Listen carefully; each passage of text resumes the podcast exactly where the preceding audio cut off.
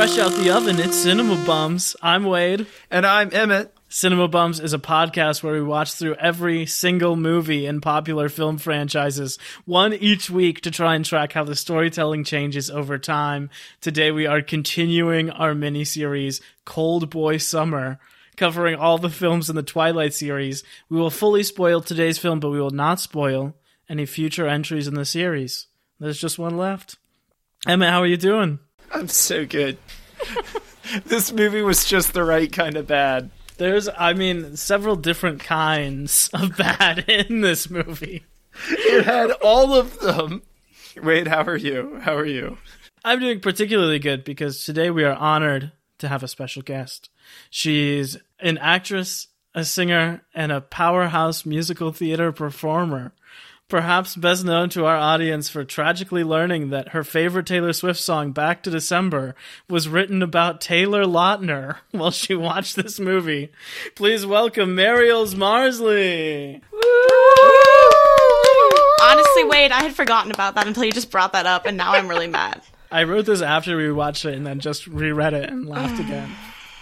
It really is so upsetting.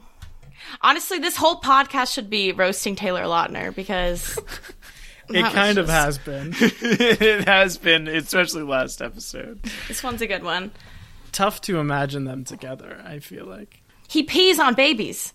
Does You know what, What? I'm talking about? He I literally don't. pees on he pees on the little uh vampire baby. That's how he imprints. I'm sorry, what? Yeah, that's what imprinting is. They pee on the babies. Did y'all not watch the movie? He peed on that baby? yes. That's CGI, baby. I thought it was bad Uh. enough when he had the bizarre future sex dream about the baby, but No, no, he peeing on it is peeing. even worse. It was happening as the sex dream was happening. He was like peeing on the baby.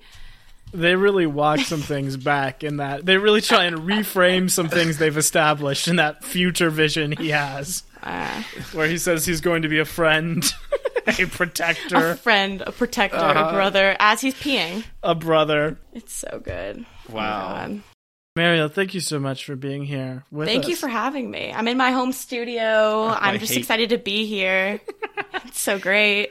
We're so excited to have you. Where did your journey with Twilight start? My journey with Twilight. Mm-hmm. Twilight was like my sexual awakening as a middle schooler. At It's a common theme with a lot Has, of has everyone been saying that? A lot of people have said that, yeah. Really? I mean, I was 11 when I first read the books. Wow. Mm, yeah. So you read the books before watching oh the yeah. movies? Oh yeah. Okay. I'm not fake.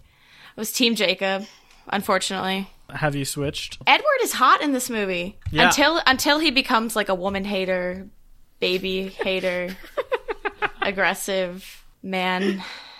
But I was Team Jacob. I own it. Did you have the shirts, the uh the soundtracks, the whole deal? No, but I, did listen to the soundtrack. And the soundtrack is bop. The music in this one I thought was good. This one ends with an original song by Bruno Mars, which I was shocked to see. And it's good. I've heard it good. before. So, did you watch all of them when they were coming out? Oh yeah. This one. I saw some on like at the midnight premieres. Mm-hmm. I'm hardcore.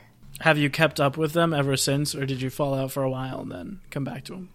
I've always been in love with them. A true fan. Is this is this you guys' first time watching them? This was yours, right, Emmett, for this one? This was the first time I'd ever seen this work of cinema. Oh my god, Emmett, are you okay? No. I just finished it like 20 minutes ago. Oh my I'm God. still reeling. How much Yeah, of what lot. happens in this one did you already know? Surely you must have known the Jacob, the Jacob baby thing. I think I knew all of it. I just had not yet experienced it in all its full and gory detail. Did you know know. about like the bedroom? How they like destroy the bedroom? Yeah, because I remember Yeah, people was- talking about that from the books. Mm. But like when she's out there looking like an AIDS patient in a Tony Award winning play, that is like pretty grim. good. a pretty grim thirty minutes of the movie uh-huh. is her dying of this demon pregnancy, and I was uh-huh. not here for it. I was like, So good. this is like this is the coolest thing that has happened in any of these movies, and it's horrible, and it's just bad. I don't want it. I had seen both of this one and the next one in theaters when they came out, but only that one time. So I remember like certain things, but I had forgotten where. I was really trying to remember like how far into it this one gets and where it ends. That birth scene, though. Ooh, Wild, truly wild. I had, had forgotten almost everything about it. it's shocking. It really is. It really is. Every scene is shocking, though. I would contend that the first two acts of this movie are utterly boring. I don't know, though. I disagree. I thought the wedding is, I think the wedding is beautiful.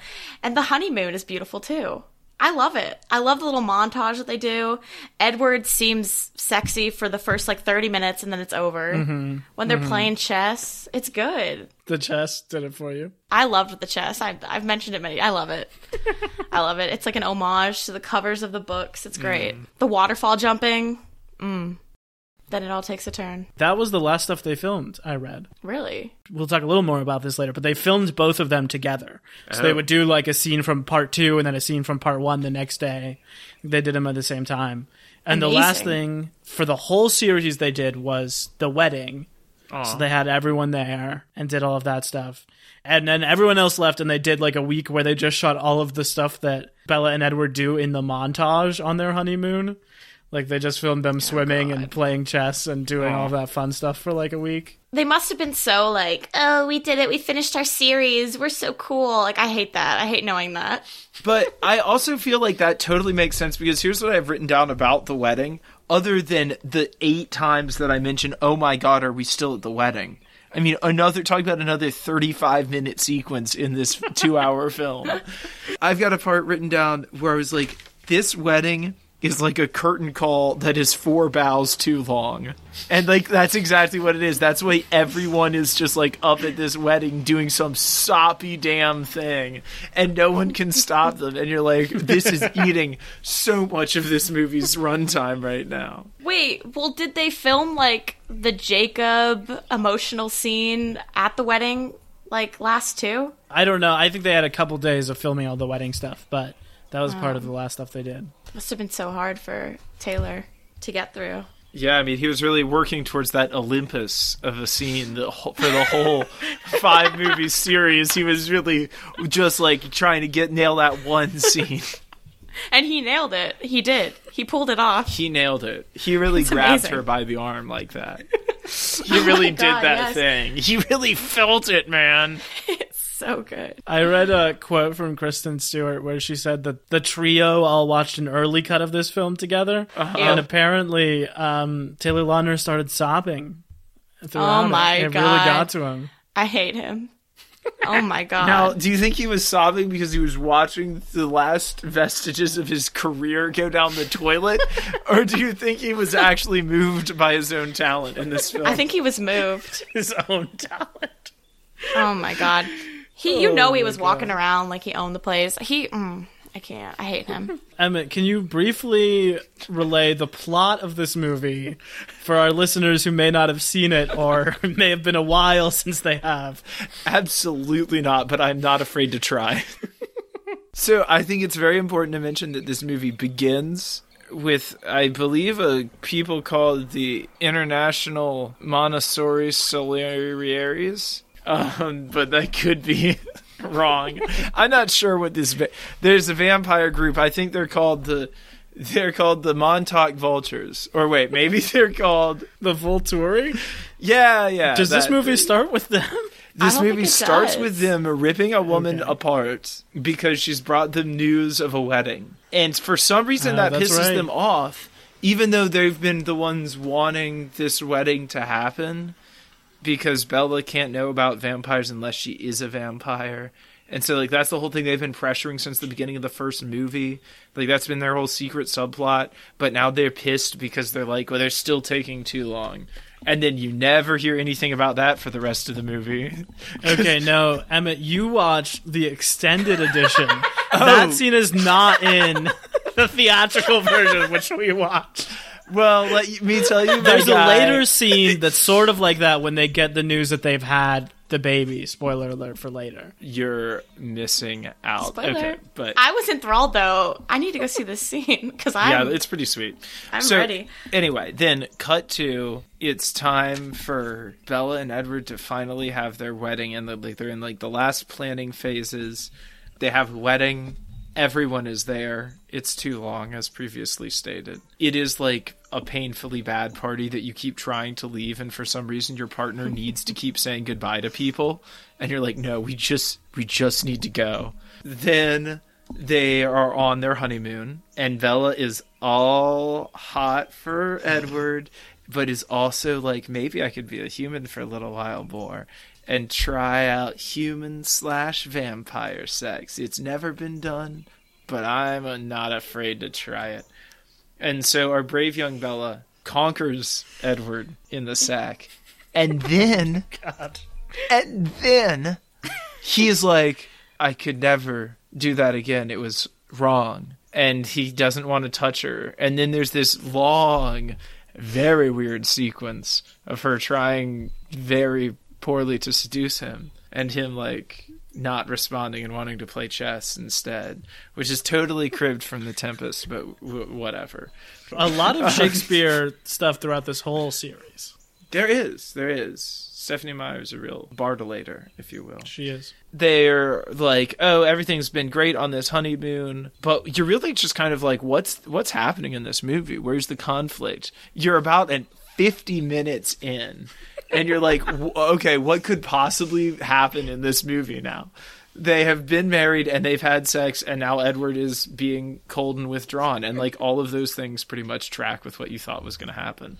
Well, surprise, surprise, she is pregnant and she's got a little demon vampire baby inside her because it was birthed by a non or it was like you know half human half You don't have to get mm-hmm. into the specifics. well essentially she's got a gross little thing Uh-huh. inside her that's draining her life force because Right, it's like right, sucking right. her blood and stuff but but and let me stress this there's a group of about 700 year plus geniuses who have all sucked blood for a 100 years and they can't figure out that this baby vampire might want some blood until jacob says it an hour and 40 minutes into the movie after she's been dying for an hour After they've spent 20 minutes searching on Yahoo. Literally Yahoo search engine. I said the scariest thing in this whole movie is them is the image search on Yahoo.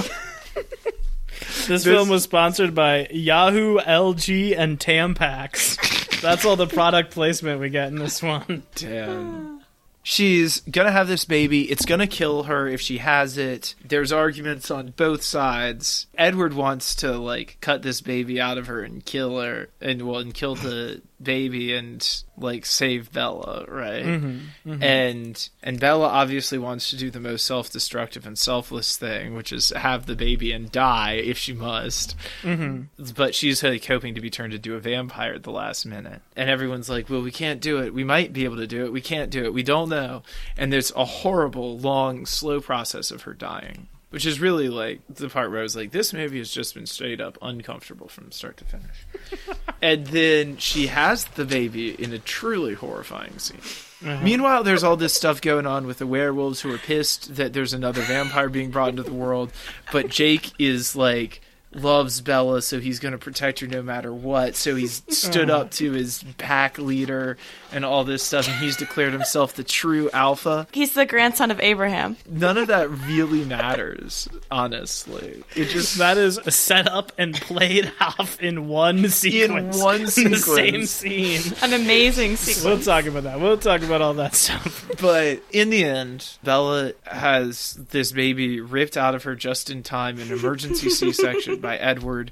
He mm-hmm. stabs her with his venom, which he appears apparently put in a needle. So they basically crib from from that one major scene in Pulp Fiction where she gets stabbed with the mm-hmm. adrenaline needle. And then there's this weird part where they're feeling for a pulse, and you're like, "Dumbass, you're not looking for a pulse. She'd be dead. She's gonna be a vampire. Why are you trying to give her CPR? You know that you, what you've done is killed her in in the regular medical sense. This is makes so stupid. They all think she's dead. Jake has imprinted on this baby, which we will get into, but you know, he's he's done it. And he's like, leave wolves. And Edward's like, yes, it's the one law wolves never break is don't hurt a baby that's been imprinted on. It's the one true like, law. And they're like, okay, that sounds like something from football, but whatever.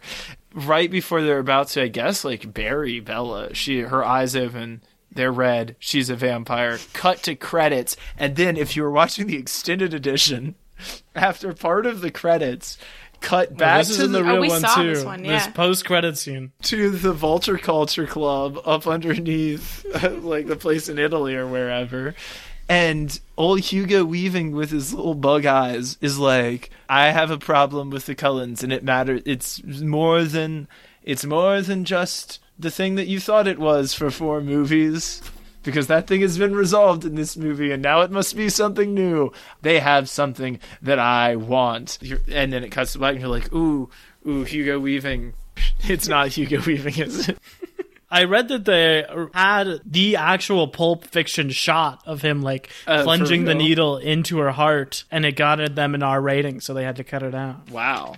I mean, I thought there was other stuff in this movie that should have got them an R rating first. This movie was directed by Bill Condon. I'll walk you through his career. Starts off in horror. First film was Sister Sister. Second film, I'm a little connection to Jordan Peele. He directs Candyman 2 in 1995. Kidding. His breakthrough, 98, is Gods and Monsters, for which he wins Best Screenplay. He wrote and directed. Uh, that's a film that stars Ian McKellen as James Whale, who is the director, uh, d- a Hollywood director from the 30s. He directed Bride of Frankenstein, Oh wow. which is what Edward is watching at the movie theater in this movie. So, a weird little reference to some of the director's earlier work there. that's cool. But after that big breakthrough, he does what uh, his true passion is, which is musical theater. So this is the guy who brought us Dreamgirls, the live action Beauty and the Beast, and The Greatest Showman. Wow. I feel like this makes so much sense, though. That wolf scene is pretty much a musical theater performance. It's amazing. So that's this guy, big musical theater guy, directs this one and part two. I mean, did it all in one shoot, Nice. but the only director to have two movies credited to his name in Good for the him. series. nice work. written by Melissa Rosenberg, as with all the other movies in the series. She quit her job at Dexter, which she helped create in order to do these. She said basically for four years she had been writing Dexter during the week and writing these movies on the weekend. And she was like, I can do that for one movie, but I can't do it for two movies. Wow. This is based on the 2008 novel by Stephenie Meyer, and I just want to reiterate this. I know I've brought it up a lot throughout the episodes, but this book was originally the sequel to Twilight. This was originally Twilight 2. And so it just skipped everything in the middle. Victoria and Laurent were still alive in this one. But this was her pitch for a sequel, and the publishers were like, no, you've got to hit. We've got to have more than two books. So she filled in all the stuff in the middle and then went back and did another pass at this. Looking back on it, Mariel, how do how would you feel if if we did not have New Moon and Eclipse? New Moon and Eclipse are both really boring. Like, so it makes sense. Yeah. But I don't know. I need to reread the whole series. I loved Eclipse when I was back when I was a younger girl. So Uh, score on this one by Carter Burwell, who did the first movie. He comes back for both of these last two. This one runs an hour and 57 minutes. It is the shortest movie so far in the series. I just found out I got seven extra minutes of film. It was released on November 18th, 2011 by Summit Entertainment. So there was the longest break ever in the series between Eclipse and this one. There was a year and a half off. wow. This one had a budget of 127 million, so it would have needed to make about 250 million to break even. It made 689. Woo! That is slightly more than New Moon made, but a good bit less than Eclipse. So this is the first one that has dipped down in terms of commercial performance in the series. This is also double the budget of Eclipse. $90 million more than the original movie was made for. Damn. Is the price of this one. Damn. Yeah, I read uh, an article from the time in the Wrap that talked about how Summit sort of pulled out the stops for these last two. Apparently, all of the three leads got 25 million each for Oh my god. the combined Oh for doing God. both of them. And they really spent that 75 mil for them, the other 75 mil on Digiwolves, and none that of the baby rest CGI. on that baby CGI, and none of the rest of the money on anything. But even with those diminishing box office returns, this still was the fourth highest grossing film of 2011. Wow. That, in spite of the fact that there were widespread reports of seizures and vomiting from the birth scene, from the flashing lights, Wow. That's horrible. It's, I it's shocking. It's very disturbing. and this film was indeed negatively received by critics, with a 45 on Metacritic. At one point higher than New Moon, it is the second worst reviewed in the series. wow. My review quote comes from Lisa Schwarzbaum of Entertainment Weekly in a scathing review. She writes, A pox on Breaking Dawn the movie for its contented complicity with Stephenie Meyer's ultimately awful message to millions of readers. What we learn in this all pain, no pleasure episode is that marriage feels like a life sentence, weddings are miserable events, honeymoon sex is dangerous and leaves the bride covered in bruises, and pregnancy is a torment that leads to death in exchange for birth. Also, during pregnancy, families fight like werewolves and vampires. Way to go, young adult message. Wow. Mariel, Yes. flop or bop? I'm gonna say this may be controversial. I'm gonna say it's a bop because it makes you want more. Like I watched that and now I'm like I need to reread the whole series. I need to see the last movie again. I need to and I watched all these movies during quarantine, y'all. Like I've seen hmm. them all pretty recently. I'm ready to watch the last one. Like I want more. it's like upsetting, it's disturbing, but I mean it makes you want more. It gave the fans what they wanted. I can't deny that. It's a that. T. Emmett, flop or bop? I think it's a flop.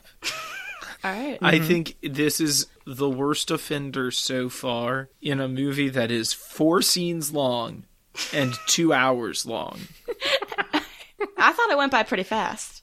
Wait, flop or bop? Uh, well, luckily, this decision was made for me because I could never give a bop to anything with a scene like the werewolf scene where they're talking in their heads out loud. I just could not condone that sort of cinema. So it has to be a flop. I don't make the rules. I think But- you are skirting. I think you are skirting the issue. No, I'll tell you about the issue. Oh, I think you would have loved it if there if that scene wasn't in it. I remember when you were watching it, you were like, "This is what did it." Yeah, it was. I said when that scene happened, I said that's what turns a bop Yeah. into a flop. Because I do think it was a bop. I was just very mm-hmm. interested in the idea of like a big studio franchise movie that's sort of just about like adult relationships and relationship issues. Uh-huh. Like I don't necessarily agree with the decisions these characters make. They're not the ones that I would necessarily make in the same situations. But like this movie is the closest thing to a Greta Gerwig movie we've watched since we finished that series. And then it's about like two young people who get married and have to navigate their relationship and everyone else and they go on their honeymoon they're alone for the first time and then there's a complicated there's a complicated uh, moral quandary about what to do with this baby. Would you die for your baby to live that they have to figure out? So i don't know i was just very interested in all that stuff Hmm. I don't think it's necessarily done well, but I think it's a very bold move to do that. Like until the very end, there was all there was no action in this movie at all until like the very end. Yeah. And I have some thoughts on that action scene too. I don't know, I was into it. I definitely liked it a lot more than Eclipse. Hmm, mm-hmm. I would say less than New Moon because I think New Moon was really well directed, and I think this one was a little more all over the place. I did feel like if you were going to recommend any one movie that we've seen in this series so far to be like, what is this series? I'd be like, well, watch this because it's got all of it. I think the first one is the most fun of any of them, but the first one is so different from like the series that hmm. comes later. This is the one of these movies that is the most linear by mm-hmm. far of any of them we covered. So I thought we could do something a little different and just sort of go sequence by sequence mm. Mm-hmm. and talk about how we felt about the, Sure. the plot in the film. So let's start with how did we feel about the wedding? You are forgetting the opening where Jacob throws the letter on the ground in the rain and storms off because he's angry. and immediately rips off his shirt. immediately rips off his shirt. That's what I do when I'm mad. Yeah, and a very cool title card. On the invitation, we see that Edward's name is Edward Anthony Mason Cullen. Are you kidding me? As if we didn't hate him enough already.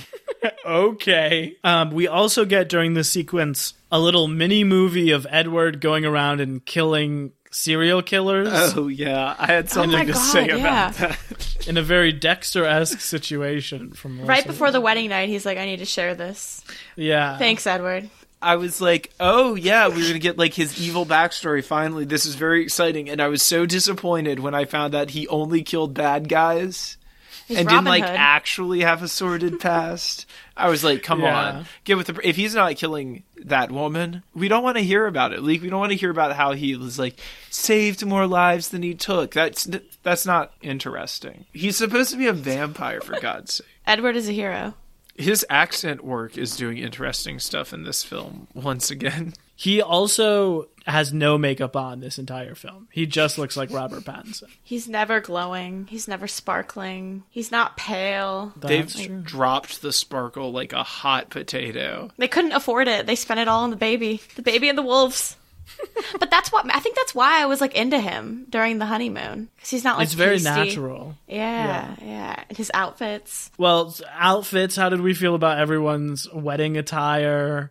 The gang all coming back and hanging out one last time. Spare a moment to say rest in peace to Anna Kendrick. Did She you dead? not, did you see herself commit career suicide in this film?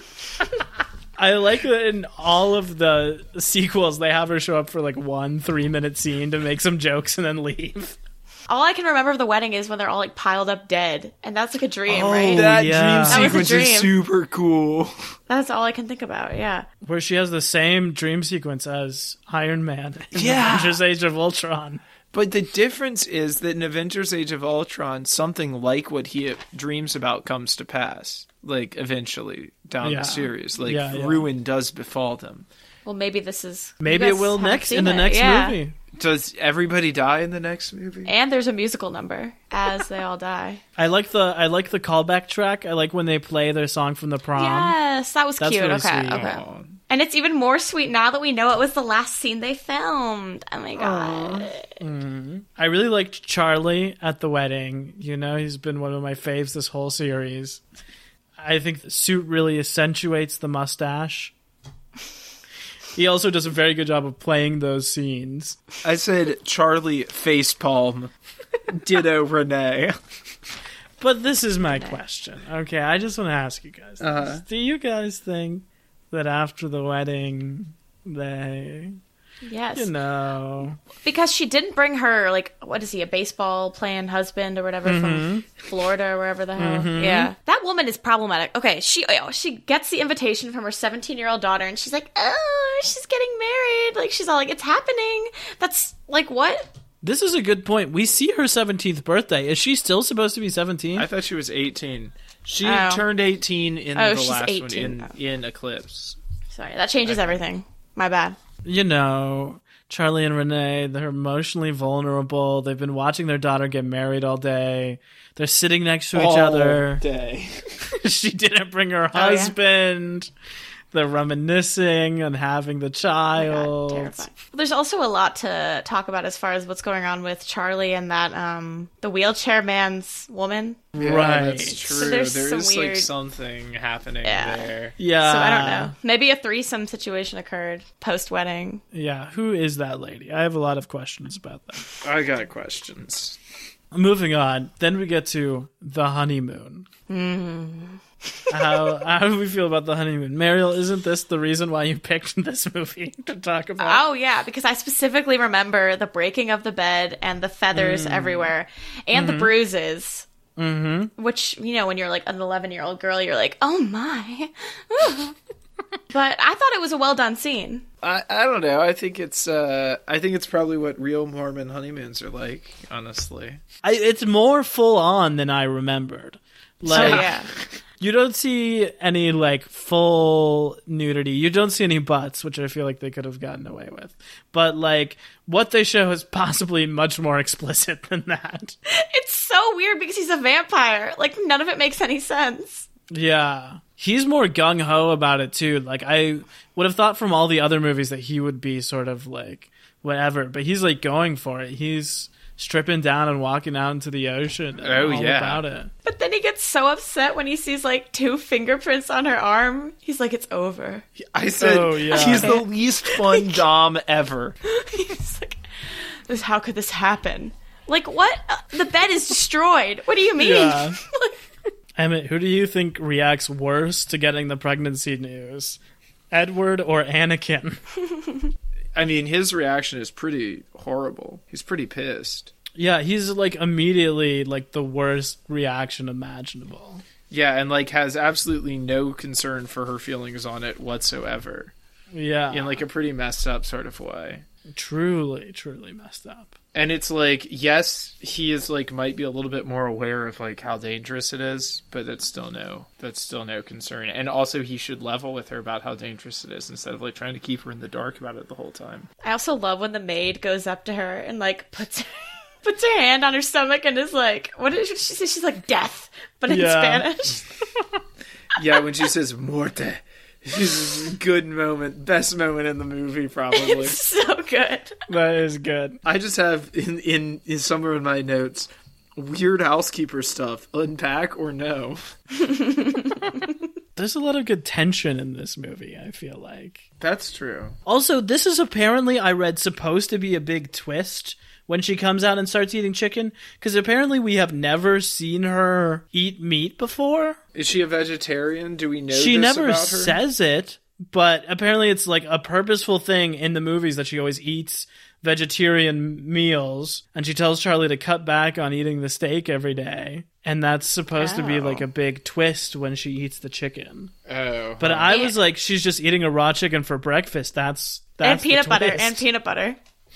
Yeah, I was like, oh, she's really hungry because she's got a demon baby inside her, and then she threw up because the chicken was raw. Yeah, why did they include that? It's so weird. Like, oh, the raw chi- is she is it the chicken or is she pregnant? Who knows? Like, why did they include that? That's stupid. Also, she like spends all that time looking for a swimsuit, and then she's like, I gotta go out naked. And then we cut to a ten minute montage of her swimming in a swimsuit for the rest of the time. Oh yeah, I forgot. Anything else to say about the honeymoon before we move on? Anything to say about the cultural impact of watching these characters have sex after we've watched three movies of building up to them having sex? It was satisfying. For all the middle school girls that Yeah. were like 14, 13 seeing it, they were like, "Oh, like this was their first like movie like that." Yeah. 24 and it shocked me. So I can't imagine what a 13-year-old would think. For real. I cannot imagine being 13 and watching this with my parents, Yeah. like in the movie theater. I definitely saw this movie with my mom. So then we move on to what feels like the longest sequence of the movie, although they're probably all about even, which is the pregnancy. No, the pregnancy is straight up 50 minutes long. It No, it really is. It is a third of the movie, but it's the long third. It's brutal. It is like long and emotionally demanding. Because she looks ratchet like immediately and it just Uh-huh. only gets worse. Uh huh. As soon as Jacob shows up to that house and they show her, you're like, oh my god. Mm-hmm. It's terrifying. I wish we knew like the time like that it spanned. Yeah. I've got Yes. Jake's monologue is pure camp, darling. Uh, I think that's when he's in the house trying to convince her. Oh, ah, that's the, that's the monologue I wanted to memorize. I, I've I've got it written down. I'm gonna Okay, we're gonna please have a per- it. special performance at the end here or sometime. Oh, good. Hey, here's something I Uh, wrote down that Mariel noticed. So when they go on their honeymoon, we see a statue, the statue of Christ in Rio de Janeiro. yeah, is the opening to their honeymoon. And then when they get back from the pregnancy, the first thing we see is a, a sideways cross that's been placed by the stairs. Oh whoa. I also think it's really good, but it's just not fun to watch. But I also am like interested in these characters who we know but don't haven't really spent time with, like actually dealing with a situation. Like I feel like so Yeah. much of what we've heard from like Rosalie or Alice or whatever in the past movies is just like exposition or them like telling their backstory. But it's cool Yeah. to watch like how everyone in the family reacts to this crisis that is affecting all of them, you know? I thought that Rosalie came out looking a lot better in this movie than she usually does. Like just as a person. In this moment where uh, Jake assembles all the Digimolves and they're all like they are on the logs and they're about to have their their big meeting and there's like this triumphant music playing and it's like yeah he is he is the great great grandson of the biggest baddest dude of all time. grandson. and he does deserve to have it and he does deserve to tell these guys what to do. And then he just runs off. And i was like yeah i would watch this movie. Like this is the movie i would watch. And then it goes back to being the movie i don't want to watch about bella dying of a baby and it's bad This is in the section I've called the wolves, which we can get over to. This is like, in my mind, unquestionably the worst creative decision they have made so far in a series with a lot of poor creative decisions. Having them talk, like we know they can hear each other's thoughts. Yeah. But like watching a long dramatic scene of these wolves speaking in human dialogue to each other is the worst thing I've laid eyes on. it's so bad but it's so good It had to be done. It had He's to the happen. grandson of Ephraim. yeah He's the grandson of Ephraim. That? What All- does any of that mean? there's so much exposition that happens in that scene They've Jacob was never meant to lead. before explained that there is an alpha or that that is determined by any sort they of my method. God. hinted, they hinted at that in Eclipse. that weird You beach scene attention. too. Okay. That weird beach scene where he's like, "I was meant to lead. It was always supposed to be, me, and be Oh, me," and they were like, "You weren't supposed to turn down Alpha," and it's like, "What the? What is this?" But the Leah stuff is compelling. That's like the most interesting side character. Mm-hmm. I hope they do more with her. In the book, I think it goes into the like minds of Seth and Leah. Like, I think there are chapters devoted to their thoughts. Which is why they tried to bring it in in the movie with the werewolves. But I may Hmm. be wrong. I don't know. And there's that whole bit where you like see it from his eyes, like you're looking through like the wolf vision as he runs through the woods or whatever. And it's all of his angry thoughts, like, how could you do this? And all the wolves Oh, are yeah. like, woo! There- There's like a couple of those that are like that in this movie. There's also that excellent X Men gene sequence thing that comes back not once, not twice, but like three times at the end of this movie. While you know Bella is being resurrected, but they're still like, we're not going to give it to you. We're not going to give it to you until the very end. We're not going to like really seal the deal on having her like open her eyes. Yeah. So then we're getting into the last sequence of this movie, the birth, which goes full David Cronenberg body horror. The bird. Dude, when her back breaks, when she just Oh like my goes God. into when she spills the drink, her back breaks, she just goes straight into labor. It's awful. Something else breaks too. Is it like her leg? Her, Her leg, her knees. knees. oh Yeah. my god. because she drops They like so hard. bend backwards. It's horrible. Yeah, it's really Right bad. after she just shared the names Edward, Jacob, and Renesmee. Oh yeah. EJ. EJ and Renesmee. What terrible names for children. God. No one tried to talk this lady out of it. we'll look at her like, I would just let her have it. Exactly. You're like, this is probably going to be the last thing you get in your, your poor sorry life. So, I guess if you want Oh my to name this child Renesmee and pass on your genetic misery to somebody else, She said EJ for my two closest male friends, and then she has no female friends, so she's got to name it after her two moms. Can you? I I cannot believe that Edward was like, yeah, Edward Jacob. We'll name him after Jacob, my arch nemesis. Like, for sure. Like, what? The man who just asked to kill him. Literally, like, Edward Jacob Cullen, you're named after two of the bravest men I ever knew. the bravest men I ever knew. Names are so dumb. I'm sorry. K- names of kids and franchises are so dumb. Names of kids and things Ben are Solo. always stupid. Are you stupid. kidding me? Are you joking? Well, Wow. Renesmee is a great name, so that's what it ends up being. So things have been pretty calm in this movie so far, I would say. Mm-hmm. And then we are like in the middle of a bloodbath and bones are breaking and Bella's gaping stomach has like stuff flying out of it and Edward is biting her everywhere. She's screaming in terror.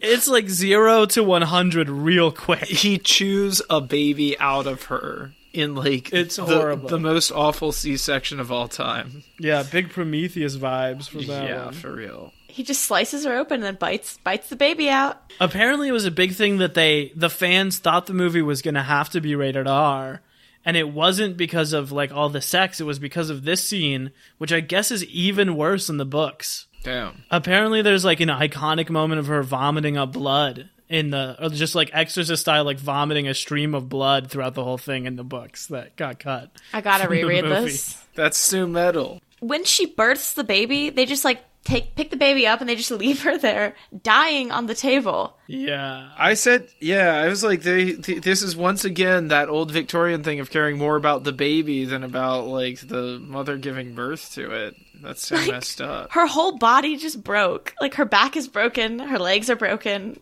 her stomach is ripped open. Like, and then they're just like, "Look at your baby." Yeah. Baby's like twenty five pounds. It's so weird. I don't even know how to touch the Jacob Renesmee scene that we get after. Like, not just in concept, but also in execution of them having a real baby that they have CGI'd a face onto for some reason. And then, like, correct me if I'm wrong, but we have only ever heard of imprinting as a romantic thing. Yeah. Right. Yeah. Because even even like mere moments before him and Leah are like, man, I wish I would imprint on someone so I could stop caring romantically about people I used to like. I've Yeah. always just thought I was peeing on someone. And then it flashes to him. He imprints on a baby, and then they're like, "Oh, I'll be a brother. I'll be a friend. I'll be a protector. Whatever she needs until." Unless, and it's like, oh, is that what it's supposed to be? Because that's not what I heard it was supposed to be. And there's images of him with the of him as a wolf with the baby. So creepy. Yeah, he like sees so her weird. all grown up. It's very strange. but romantic. It's also like, can this baby get older? It is a vampire, also, is it not? But it's half Right. vampire. That part is just wild. I'm amazed that it made it to the movie. That they were like, no, you can't do this. But isn't it like a pretty major thing in the book? it is a major thing. I feel like that's the thing that like people remember most about this series is that Jacob falls in love with a baby. He's going to kill the baby. So what would you rather? He kills the baby. He kills the baby on screen and we have a whole image in front of the fire of him killing a baby or him peeing on the baby and falling in love. Like both are upsetting. What would you prefer?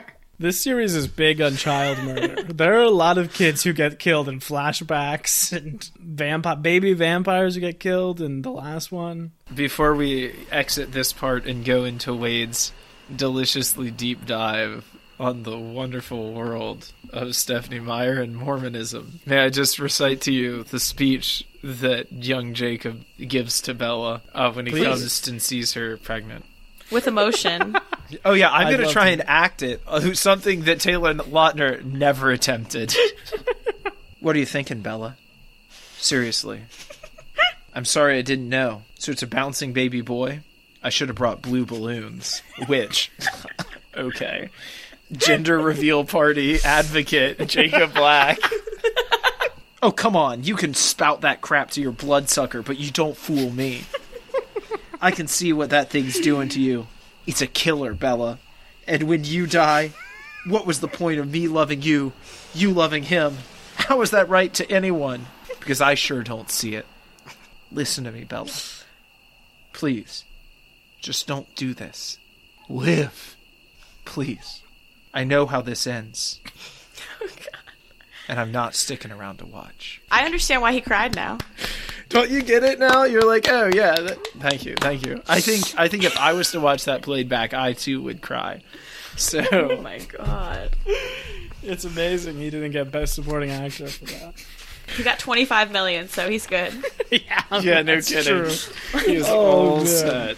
The only other thing I want to mention about the end of this movie is it has an awesome credit sequence. Oh, oh, it yeah. really does. It cuts to this like poppy, bright, stylish credit sequence and a funny mid credit scene, and it's like so much bolder than anything else in this movie. It also ends on her beautiful fake eyelashes hmm. and her permanent contour and mm-hmm. eye makeup. So that must be why they were like, let's follow it up with this amazing credit sequence. That's true. It's a bold ending. It does mm. leave you wanting more, as you Oh, said. yeah.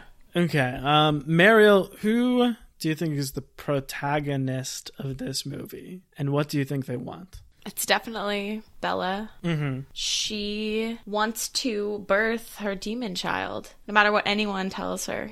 Oh wait! Also, side note: as 2 ge- as two gentlemen, I don't know if anyone's asked you guys this yet. Do you guys find Bella appealing in any way? Like nothing about her is appealing. I'm sorry, she's boring. Nothing. Like there's nothing special. Emmett, do you want to answer this one first? Like what? I Is, don't- what is it? about No her? one has asked that question. The answer is no. Like she has no. Par- I don't get what's special about her.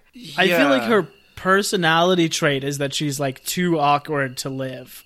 Like she's so uncomfortable at every Literally. moment. It makes she has me a so panic mad. attack walking down the aisle at her wedding with her dad until she sees Edward's face. which is very well acted, but not not like something that you want in a partner. I remember when I watched the first movie as a teenager. When was it? 2008. So it would have been 13 or 14. Mm-hmm. Being very into Kristen Stewart. Interesting. I like her now in other stuff, but I I don't know. I'm definitely not. I don't get the appeal so much. Like but I don't own- also get the appeal of any of them. Like, why is there Yeah. this whole battle over these three weirdos? I get the appeal with Edward. Actually, he's like mysterious. He's Yeah. mysterious. He looks constipated all the time. Mm-hmm.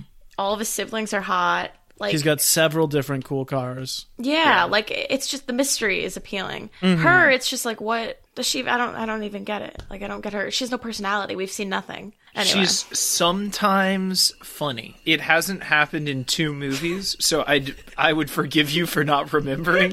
right, but in right. like the first movie and in New Moon, she is sometimes like witty and funny in like a fun way. But that is like scraping that's scraping the bottom of the barrel to find a reason to like her. I'm not I'm not like pulling for her or anything here. It also feels like just physical attraction is completely off the table because Edward doesn't like doesn't seem to want to sleep with her and even beyond just sleeping with her like he's never like you're so beautiful, you're so pretty as much as he does like all the other creepy like I'm so in love with you. he's like, you smell so good. You smell good. That was the best Your night of my smell is- eternity. Irresistible to me. I'm holding back from hurting you. And then all he did was leave like two little fingerprints on her. Like, okay. So I want to just talk a little bit about splitting this book into two movies. Oh yes, mm. please. Mm. which is very briefly a trend. Uh-huh. In researching it, I found out that it's one of these things, sort of like the all-female reboot that like people talked about for a long time, but actually, and if you look at the movies where it actually happened, uh-huh. very few compared to sort of how much was made of it. So they decided at the at the beginning to make this two movies. Which I think was very costly for them because the whole cast was only signed on for one more movie, which I think is why you see like the trio getting 25 million and this one having a much higher budget is because everyone got to renegotiate their contract oh, okay. after these movies were a big success. And Summit specifically wanted, I guess their criteria was they wanted an Oscar nominated director to do these two movies. So they were only interviewing Oscar nominated directors. And apparently, Sofia Coppola, who we'll cover someday on this podcast, wanted to do it, but would only do one. She was like actively seeking it out, but she was like, I only want to do part one. I'm not going to do a second one, which I guess would have been impossible since they filmed them at the same time, you know? Damn. But yeah, it went to Bill Condon, and from what I understand, I think Melissa Rosenberg wrote it as one big script. Damn. It was Bill Condon's decision where to cut the two movies. And Oh. then she sort of built the movies around that. That's cool. The book is 750 pages. Mm-hmm. So, like, it seems like a fair decision to cut it in half. Yeah, no kidding. And half of it is Jacob's perspective. Oh, that's so weird. Who who wants it? Who wants it. Okay, so these are the movies which did this trend we're talking about, splitting the book into two movies. You've got Harry Potter and the Deathly Hallows, which comes out 2010, 2011. That one was written and filmed as one long movie, and in the editing bay they cut it into two. So that one was not oh, wow. a conscious decision Really? Basically as they're editing the, the first movie realizing it's two movies and announcing that that's what gives twilight the confidence to jump on the bandwagon and do the same thing. Bold move, Twilight. harry potter feels very much like one movie. Like the first movie of harry potter 7 is just all build up no payoff. And the second movie is all payoff no build up. Mm-hmm. Like it's just you start and mm-hmm. it's the battle basically. Yeah. having not seen the second movie, this feels like its own totally distinct movie. Like if this had not been called Part One, I would have been mm-hmm. totally satisfied that this was just a standalone movie. You Yeah. know, Yeah, they definitely. Oh my god, they were they were giddy about this choice. They definitely wanted to. they wanted to sink into the whole pregnancy. They wanted a big wedding. Mm. They wanted a whole montage with the honeymoon. They just wanted to like spoil themselves because they were getting all sentimental. They wanted Robert and Kristen to have all their special moments. They loved it. And then there's just a couple others who do it. You've got The Hobbit, which Oh, was yeah. originally written to be two films, and then they film it all. There's the whole director thing with that one too, but then they cut it into three films in the editing bay. Oh my god, they cut it into three. Yeah. Oh dear God. You've got The Hunger Games, which is the last one to successfully do it with Mockingjay Part 1 and 2. That one's kind of in the middle of this in Harry Potter for me, Yeah. where that's a little more like you're watching half of a movie. Yeah. yeah. And then the last one that sort of like puts a nail in it is Divergent, Oh the yeah. movie Divergent Allegiant. They split the final book in in the trilogy. I've never seen any of these mm-hmm. movies, but three books in the trilogy. They split the final book into two movies. They do the first film. It doesn't make a lot of money. They never do the second one. They never do the second half of the final. Oh my book. gosh. Wow. I saw the last one and I have no memory of anything. of being like, oh man, they're not finishing it. I don't remember. Yeah. Poor Shailene Yeah. Woodley. Poor Miles Teller. Whatever will they do? Yeah. Do you feel like they made the right choice splitting this book into two movies? They didn't have to. Mm-hmm. They could have short. They could have shortened like the wedding, basically everything. But they did what they did. Now they have to live with it. Too real. Moving right along. If Bella is our protagonist, then who would we each say is our MVP other than the protagonist? Our most valuable player other than Bella in this movie? Mariel, you have first pick for your MVP. The housemaid that goes, what is she, muerte? That was gonna be mine. I think she's the only one that earned it. She has a long scene too. She's on screen for like six minutes. Very little lines, but it's all in the eyes. She kills it.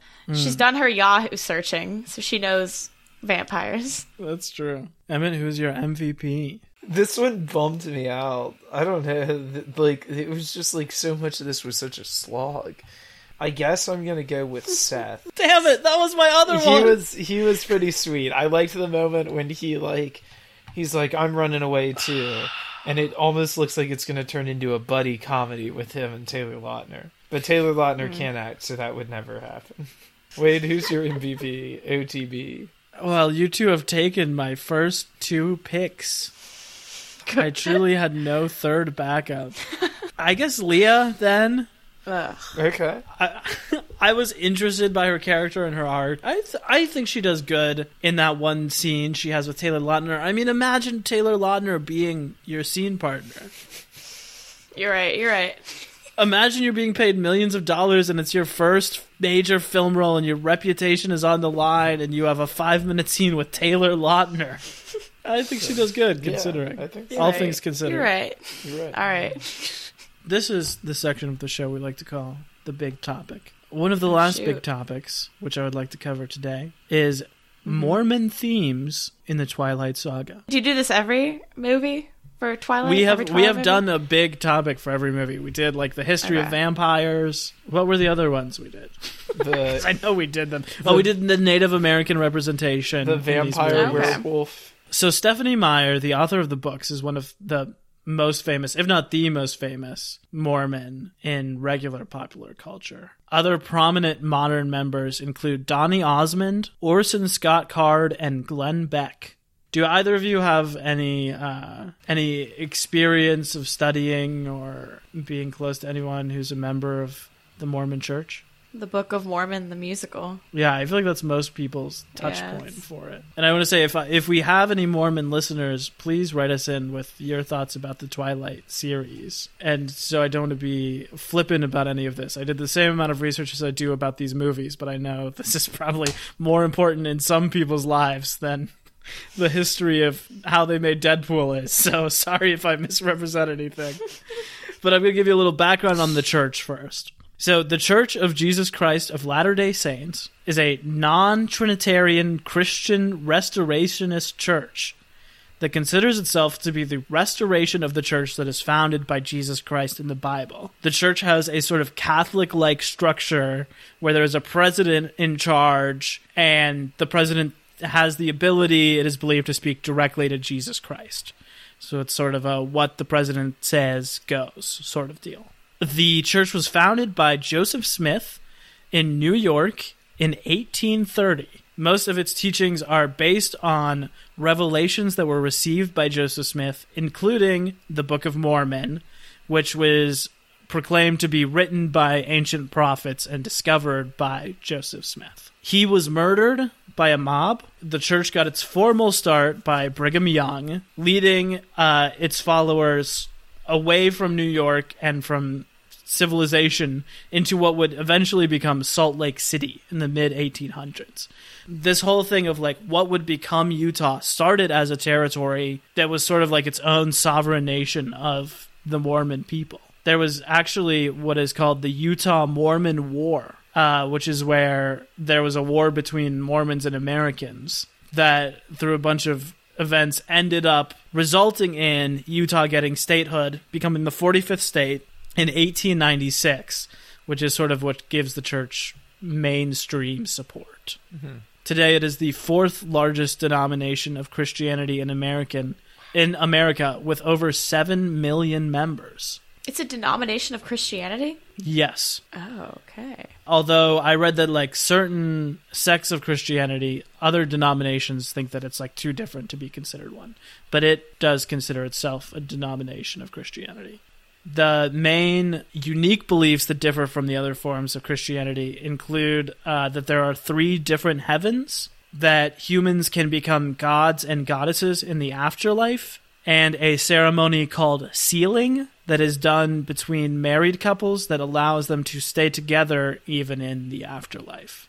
The church is maybe best known in popular culture and history for believing in polygamy and plural marriage, which is a big historical point because it contradicted state laws outlawing polygamy, which is what sort of caused this contentious relationship that ended with the United States disincorporating the church, basically like outlawing Mormonism, and then the church subsequently outlawing polygamy. That happened in 1890.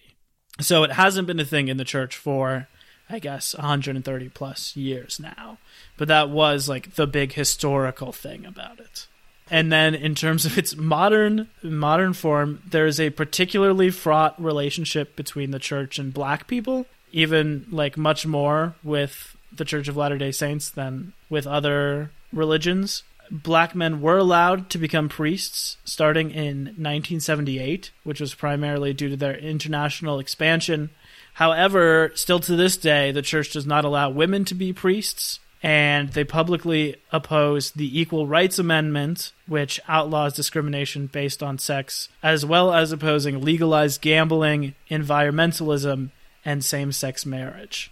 Book of Mormon's a funny musical. It's really good. And I read that actually a lot of Mormons really like it. Oh yeah, it makes it makes fun of all religions.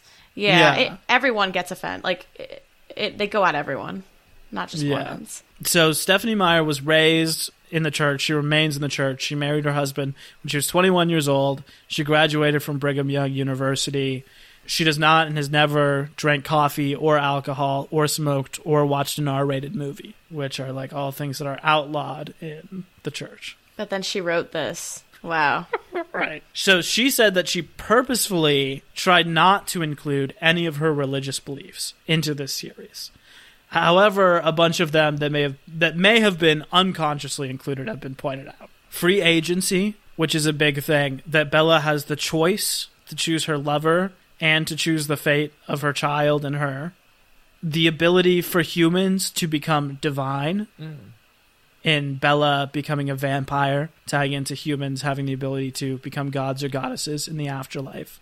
This concept of sealing that we talked about is sort of reflected in Bella and Edward's marriage, like continuing eternally, that they're like going to be the same age for literally the rest of time and always married to each other.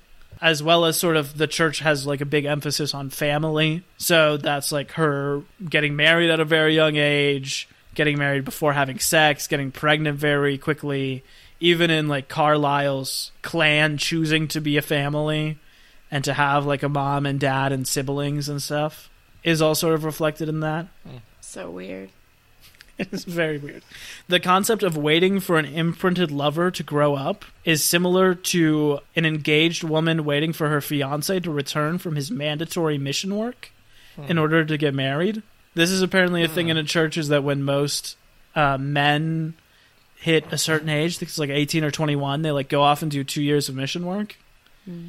So like frequently they will get engaged and then leave for two years, and the woman like doesn't date anyone else, just waits for them, and then they like come back and immediately get married. Beautiful. The church also believes that it has shared ancestry with Native Americans, hmm. which is illustrated in Bella and Jacob's friendship. Hmm. Also, when we look at sort of the history of the lore, Carlisle's conversion happens in the same time and place as Joseph Smith founded the church Weird. As well as the Volturi being like a pretty clear metaphor for the Roman Catholic Church Oh yeah, Oh yeah, absolutely. and like living underneath the Vatican and wearing robes. and- Ooh, that's spooky. that they're like the original members of this yeah. religion who are evil and then he's the one who broke away and started like the free version of it, you know. Yeah. Oh yeah. Hmm. That's what I got. I don't know how any of that strikes you guys. yeah. The Volturi is definitely. Can't believe I never thought about that before, but they're definitely some kind of religious. That makes sense. That makes sense. I feel like you really, you really dug deep for that one, and I, I, I appreciate it. Like for generations to come, when people ask the question, "How does Mormonism and Twilight tie together?" they can use this as a source document for that. Well, there's been much written on the internet about it. I'll say that for a long time. Yeah, I know these people; they just can't let it go. That's so interesting. I wonder what the Mormon Church like thought about Stephenie Meyer's writing this. I wonder. I don't think there was ever any sort of public statement or like yeah. saying like everyone go out and watch Twilight. Yeah. Yeah, Interesting. I wonder if they approved. But I do think because she is like maybe the most visible member of the church, she mentioned that a lot of people sort of look for these religious themes in her works hmm. in the way they maybe wouldn't to other people. yeah. I mean, I'm sure there's plenty of Christian authors who are just as serious about their own faith who don't put any of it, at least not any mm-hmm. of it, like heavy-handedly in their work that we don't even think about just because they're like Methodist or something. You know, and Yeah. it's not like some weird other religion. I feel like that happened, uh, what you were talking about, Emmett, with Philip Pullman a little bit too. Oh yeah, Where, like, because he was a children's author who was, like, very publicly an atheist, I feel like. yeah, everybody was People- like, "Oh, this has so much to do with it," and like hmm maybe it does In a way that probably, like, tons of children's authors are, but they just don't say it. Yeah, Like, you think R.L. Stine is at church every Sunday? I doubt it. no, you know that guy is.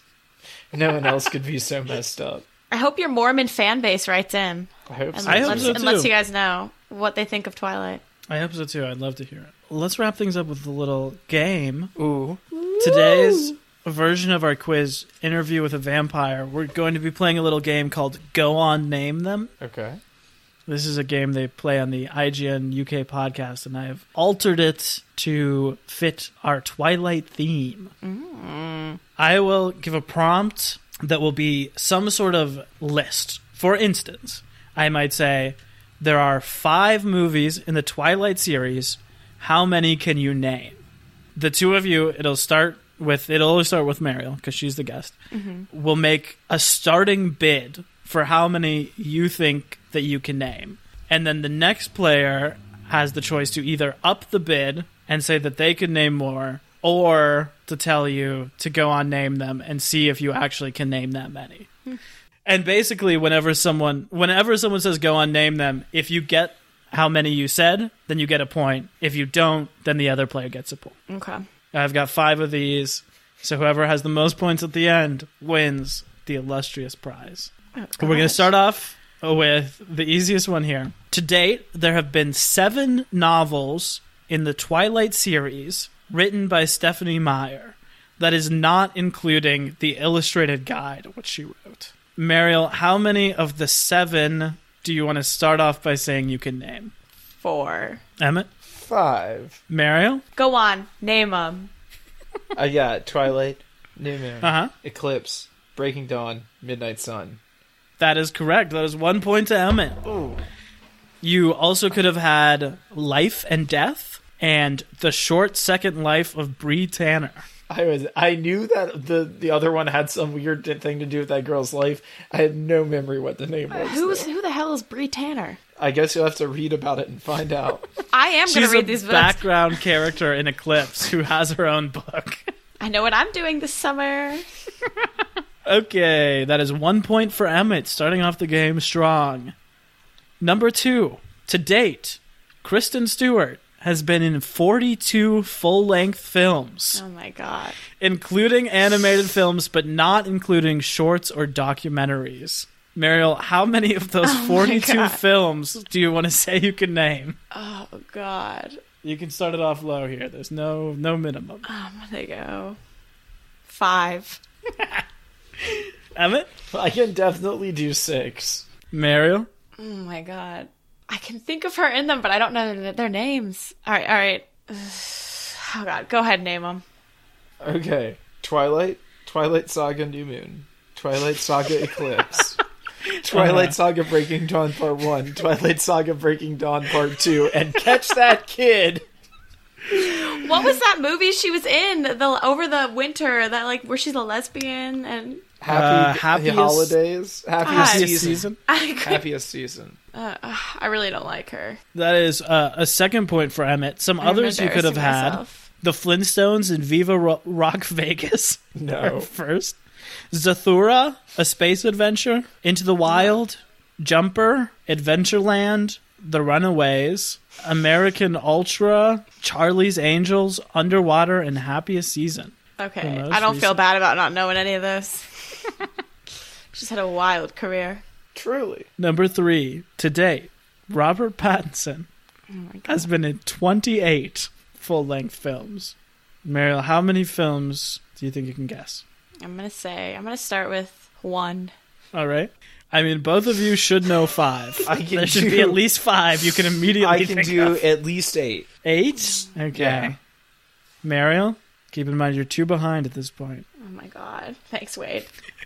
I'm just saying, you might have to bluff your way to the top here. If I describe what uh, if I describe one of the movies he's in, but I can't name it, does that count? I'd consider it. All right, but I'm gonna I'm go. not sure if I'd count it. I'm gonna go with nine. Nine? Yeah. Emmett? I can do ten. Oh my god. Ten. He says he can go for ten. Mariel? Oh God, go ahead and name him, Emmett. Alright. Okay. Twilight. We're looking for ten. Twilight New Moon. Twilight Eclipse. Yeah. Twilight Breaking Dawn. Uh-huh. Twilight Breaking Dawn Part 2. Okay. Five more. Harry Potter and the Goblet of Fire. Yes? The Lighthouse. The King. Mm-hmm. Devil All the Time. Tenet. Wow, yeah, you just did his last year of work. Dang. That I'm is impressed. correct. You also could have had Harry Potter and the Order of the Phoenix. That's what I was gonna pull. Remember Me, Water for Elephants, yeah. Oh my god. The Lost of Z, and Good Time. I would say are the only other Hmm. big one, big ones you missed. He's actually had like a career. Good for him. Well, speaking of our fourth one, to date, Taylor Lautner has been in 14 full-length films. Oh god. Uh, Mariel, how many Taylor Lautner movies do you think you could name? I'm gonna say You've got five off the bat here. Seven. Seven, Emmett. Yeah, go ahead, name them. All right. Twilight. Uh huh. New Moon. Uh huh. Eclipse. Breaking Dawn Part 1. Breaking Dawn Part 2. Shark Boy and Lava Girl. And um Valentine's Day. That's right. Damn. That's right. You've gotten almost all of them. Either of you know any more? There aren't very No. many more. No, does you named six, all six of the ones that I knew, Mariel. The only other notable ones Cheaper by the Dozen 2, Oh, Abduction, which is a major flop, but that's sort of his, like, leading, him, like, trying to be a leading action star, which is a major flop, and uh, Grown Ups 2 and The Ridiculous 6. Oh. Yeah, there's no chance of me knowing those. I've unfortunately seen the ridiculous six, but I would recommend that no one else ever do that thing.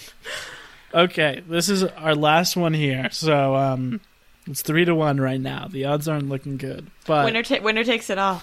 All right. you know what? I'll do it. I'll do it for this one because Oh, I think this is a curveball for both of you. So, Breaking Dawn Part One was nominated, and Breaking Dawn Part Two won Worst Picture at the annual Golden Raspberry Awards, a famously dumb institution commonly known as the Razzies that awards each year what is considered to be the worst movie of the year.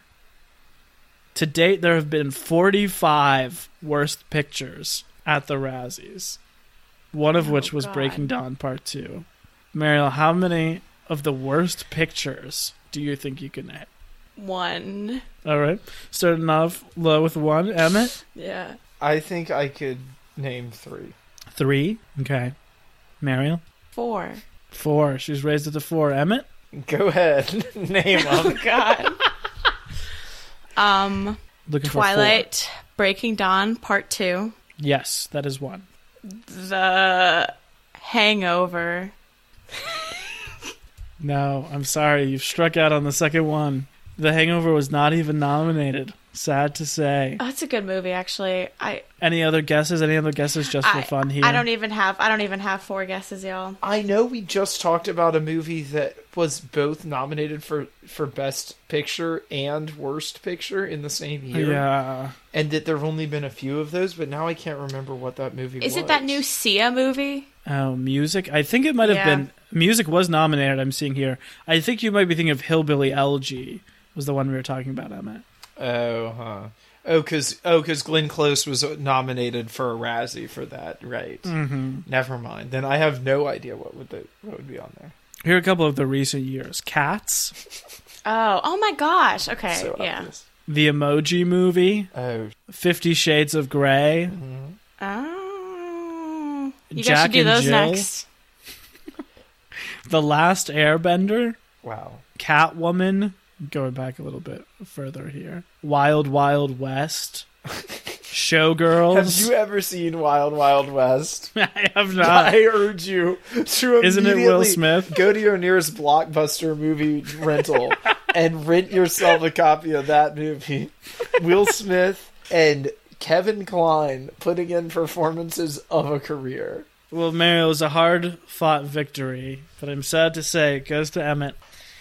It's Emmett, alright. congrats He on earned it. winning. Thank you. Congrats, Emmett. I appreciate Mariel, any final thoughts here about the Twilight Saga Breaking Dawn Part 1? It was a moving piece. Hmm. I know I'll be thinking about it for a while. Thanks for thanks for letting me come on and talk about it with you guys. Uh, of course. Thank you I'll for be being back here. for the Fifty Shades of Grey series. I mean, that would be the hardest part about that series is locking in the guests for who does them all. So I do all of them for you. if you're volunteering, maybe we Wow. will. Yeah, A Valentine's Day special next year. truly. Have everybody's hearts uh, a, a flutter. How similar to these Twilight movies are they? Because they're based on them. Oh my god, yeah, I totally forgot. Yeah. Oh uh, well, all the actors are constipated the entire time. So. So they took the they took the general like feeling over from this movie. Oh yeah, for sure. The pale skinned, the torture chamber, the laying in a pool of your blood while a baby's ripped out of you. Do you think uh, Dakota Johnson and Jamie Dornan have more chemistry than Robert Pattinson and Kristen No, Stewart? no, no, no. I, I Okay, do I do okay. support Robert and Kristen. Emma, any final thoughts here about Breaking Dawn Uh, Part One? I just can't believe it's not over yet. Wait, do you have any final thoughts? I have I have one brief thing. Uh, we finally get this action scene at the end of this movie. And it's the family of wolves versus the family of vampires. So this feels like something that should be pretty cool. Because over four movies, you have learned to care about people on both sides of this conflict. Uh-huh. And you know all of their like unique strengths and talents. So this should be like Twilight Civil War, where we have like these awesome matchups of like Sam against Emmett and I clearly know all of them very well. um, Seth against Jasper, like all of the faves, and and then it's just like thirty seconds of weird choreography, and then it's over. It That's really, all they do with it. Yeah, I have no memory from that fight, and I know I was watching it. Like I know I was. But it's also compelling. It's like the vampires have to fight to keep. It's like keep away the werewolves at all costs from getting into the house. Like that's such a good setup for a fight, and they do nothing with it. Yeah. It's so unsatisfying. Wait till the next movie. So speaking of the next movie, I remember like some of the big stuff. These are I don't remember either of these two things. And these are the two things I want. This is all I want for it after watching these four movies. I want her to tell Charlie. I'm going to be pissed if Charlie never finds out. After she has like drugged this man along and hurt him so many times for this grand oh lie my god. he is like on a flight to Sweden or wherever she says to Switzerland The way she to come and treats save him, her. it is horrible. It is. Yeah. Every movie, it's like an abuse to Charlie. Yeah. Mm-hmm. It's horrible. And he's a good guy. He's just a single dad trying to like have some sort of interests, uh, some sort of commonality with his teenage daughter. She's also probably still like on all of his medical insurance and stuff. So like, what? I don't understand what like. He also lets her get married at 18 to her boyfriend who he knows is bad. So like he loves her. It's so. So Charlie deserves to know the truth. I'm going to be pissed if he does mm-hmm. not know the truth by the end of the next one. And I want finally an answer for why Edward can't read Bella's mind. Mm-hmm. That's like a big plot thing that has been left hanging that he can read every other person's brain on the planet except for hers. So is she the chosen one or are they meant to be together? Like what is the deal with that? Those are the two things I want next week. You don't want to know what happens between Renesmee and Jacob. No. They make half vampire, half wolf I- puppies. half half vampire, half half human, half werewolves. Oh babies. my god. I'm excited to see what Bella's superpower is. Mariel, thank you so much for being here with us today. Oh, thank you guys so much for having me. It was an honor. Is there any plugs, anything you want to list while you're here, anywhere that people can find you online? You can find me on the gram. It's Mariel three three one. It's my birthday, Uh, and then I'm becoming the co-host of Cinema Buns Bums Bums Mm-hmm. with Wade. that is true. That's an announcement we have to make right now. is that Surprise! Are you the new co-host? Yeah, Emmett will be a permanent third guest, but Mariel is the new the new co-host. Damn. would surprise everyone. Here to tell you. And we'll be starting our Fifty Shades of Grey series immediately next week. Yep. There will be no Last Twilight. Is she also going to be staying in my room and wearing my flannel? I am I am the new Emmett. This is very distressing to me. I see all of my artwork He's, like, on actually your getting wall worked behind up. me. Meet the new Emmett, same as the old Emmett.